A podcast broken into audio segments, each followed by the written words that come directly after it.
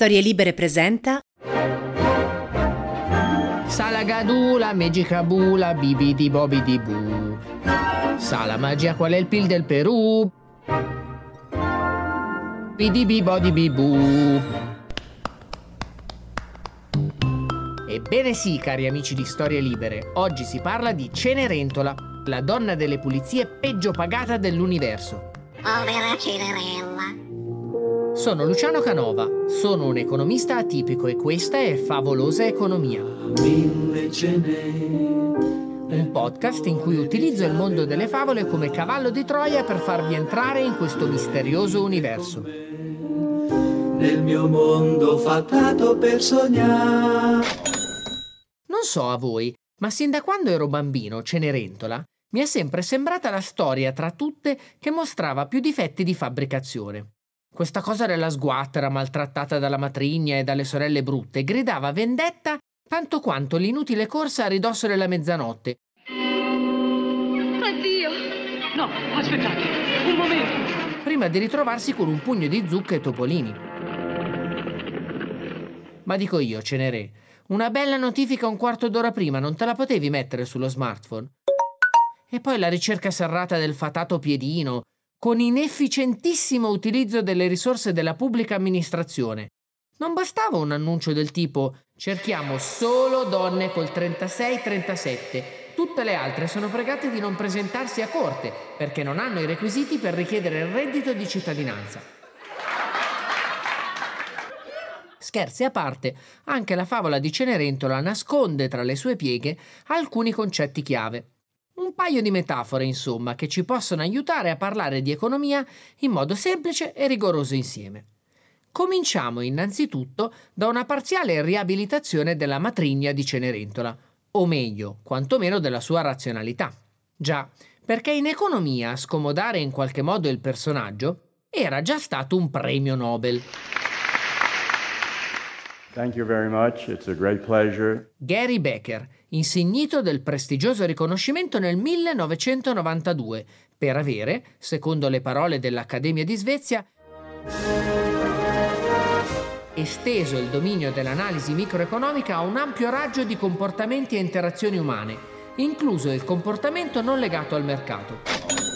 Insomma, dobbiamo tanto al compianto Gary, tra i primissimi a farci capire che l'economia è una scienza sociale che può davvero servire a parlare di tutto, dai costi e benefici di un matrimonio al perché le persone sono generose o altruiste. Oh sì, Quanto alla matrigna di Cenerentola, la teoria tradizionale vorrebbe che una mamma, alle prese con il dilemma su quante risorse destinare ai propri figli per garantire loro il futuro migliore possibile, dividesse queste risorse equamente. Di qui il paradosso di Cenerentola, con una matrigna sfacciata nel preferire alla figliastra Genoveffa e Anastasia. Ma si tratta davvero di un paradosso?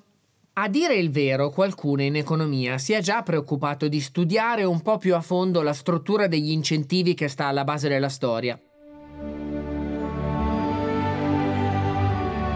In realtà, a ben vedere, in questo anche il film di Kenneth Branagh aiuta. Morto il padre di Cenerentola, che per il grande attore e regista è un ricco mercante, la madre si trova infatti a fare alcune riflessioni su come massimizzare il patrimonio rimasto. Da un punto di vista economico, il regno in cui si trova a fare da sguattera a Cenerentola funziona come un torneo in cui winner takes it all. Il vincitore, cioè, si prende tutta la posta, mentre a chi viene sconfitto restano le briciole, o per l'appunto le zucche. E qual è il jackpot di questa lotteria? Niente po' po' di meno che la mano del bellissimo principe, con, corollario da non trascurare affatto, il potere su una marea di sudditi che pagano le tasse. Da questo punto di vista, perciò, come biasimare Lady Tremaine?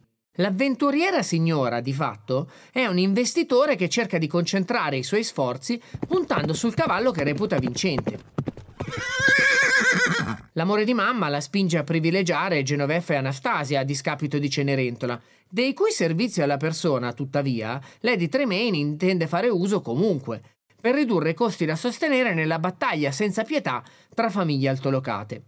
È la logica dell'up or out. Lady Tremaine può essere biasimata per avere puntato sulle fish sbagliate, ma non ci sono gli estremi per darle anche della stupida. C'è in palio il regno per la sua casata e deve avere pensato o la va o la spacca.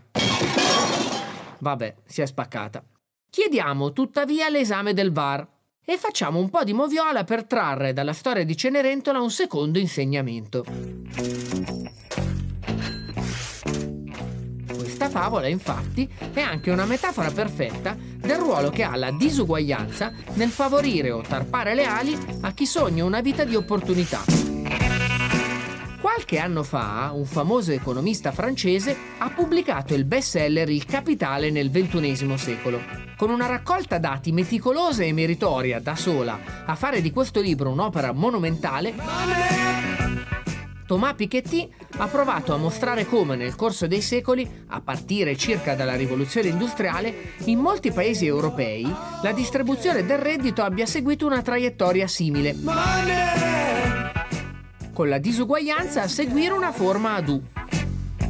Quindi, grande disuguaglianza agli inizi del XIX secolo, rapido miglioramento durante il XX a seguito del boom economico e peggioramento drastico all'inizio del nuovo millennio.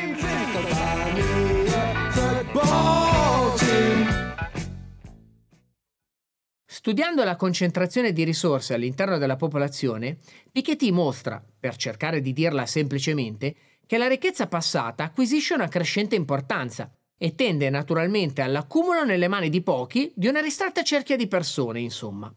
Il problema della disuguaglianza è che essa conduce a vite separate, con poche possibilità di rivincita.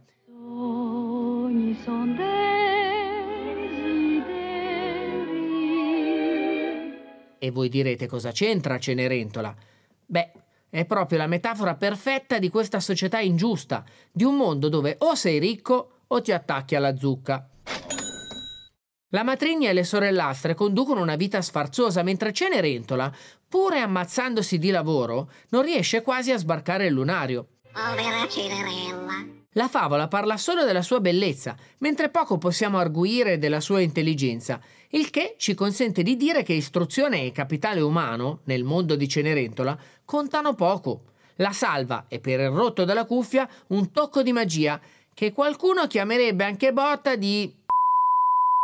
Ma il messaggio che esce da questa favola, e che forse è quello che me l'ha sempre fatta stonare di più tra tutte le altre, è che è bene essere ricco. Chi è ricco è in. Chi non lo è è out e peggio per lui. Ci basta? Io direi proprio di no.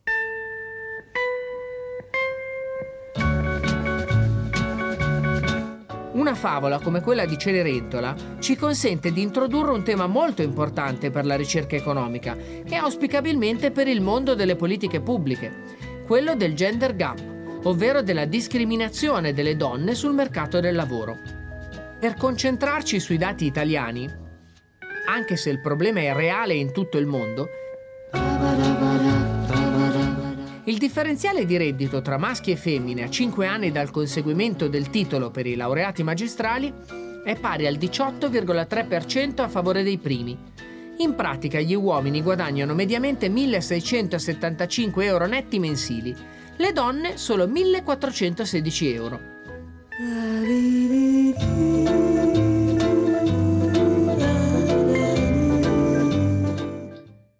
E dire che le donne vantano migliori risultati all'università, con un voto medio di laurea uguale a 103,5 su 110 contro il 101,6 dei coetanei maschi.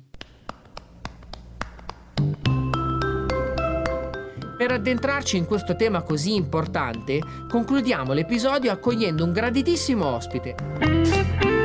La professoressa Elsa Fornero, un'economista accademica e politica italiana. Elsa Fornero ha ricoperto la carica di Ministro del Lavoro e delle Politiche Sociali, con delega alle pari opportunità nel governo Monti, dal 16 novembre 2011 al 28 aprile 2013.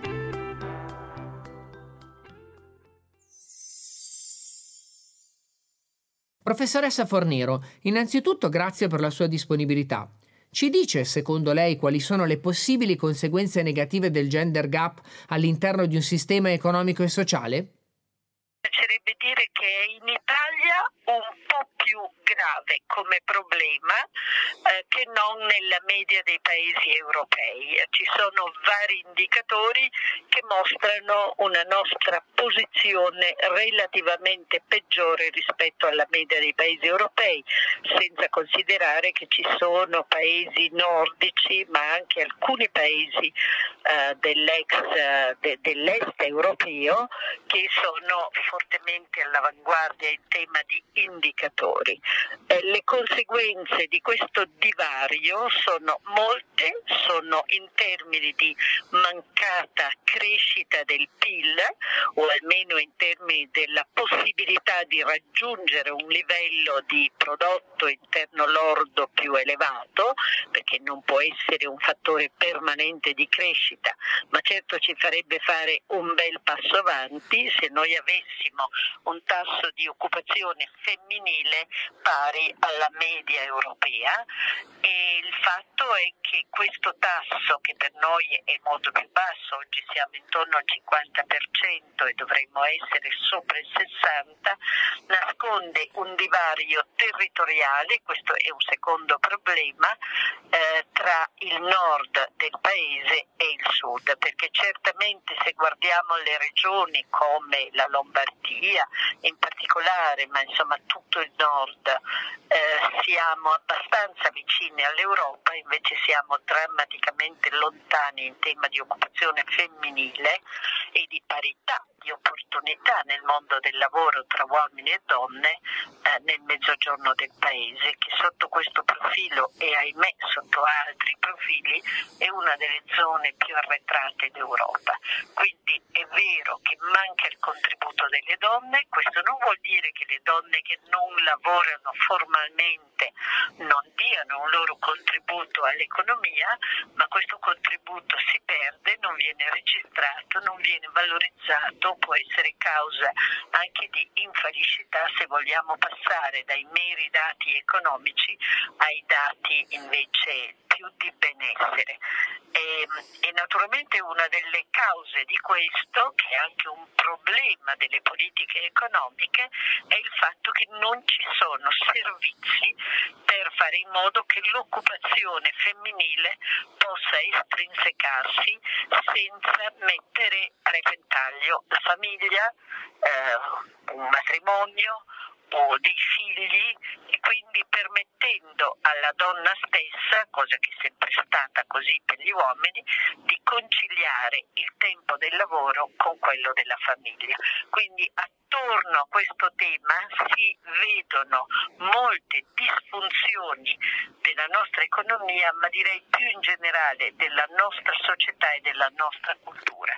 Risolvere questo problema non è immediato, non basta un decreto, bisogna incidere sulla cultura della parità e la parità di genere è un ambito importante su cui questo esercizio di cultura della parità può e deve avvenire. La riduzione del gender gap è un tema importantissimo nell'agenda politica.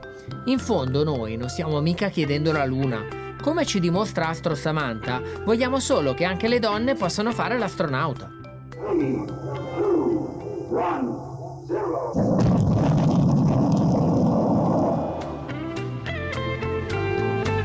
Sono Luciano Canova e se grazie a noi l'economia comincia a sembrarvi favolosa, Continuate a seguirci su storielibere.fm.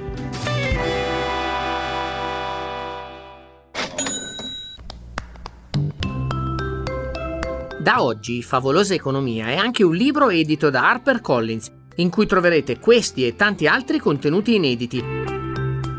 Perché con Storie Libere HarperCollins si legge e si ascolta.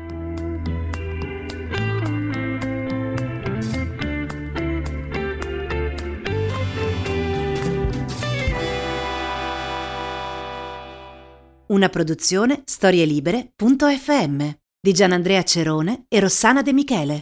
Coordinamento editoriale Guido Guenci.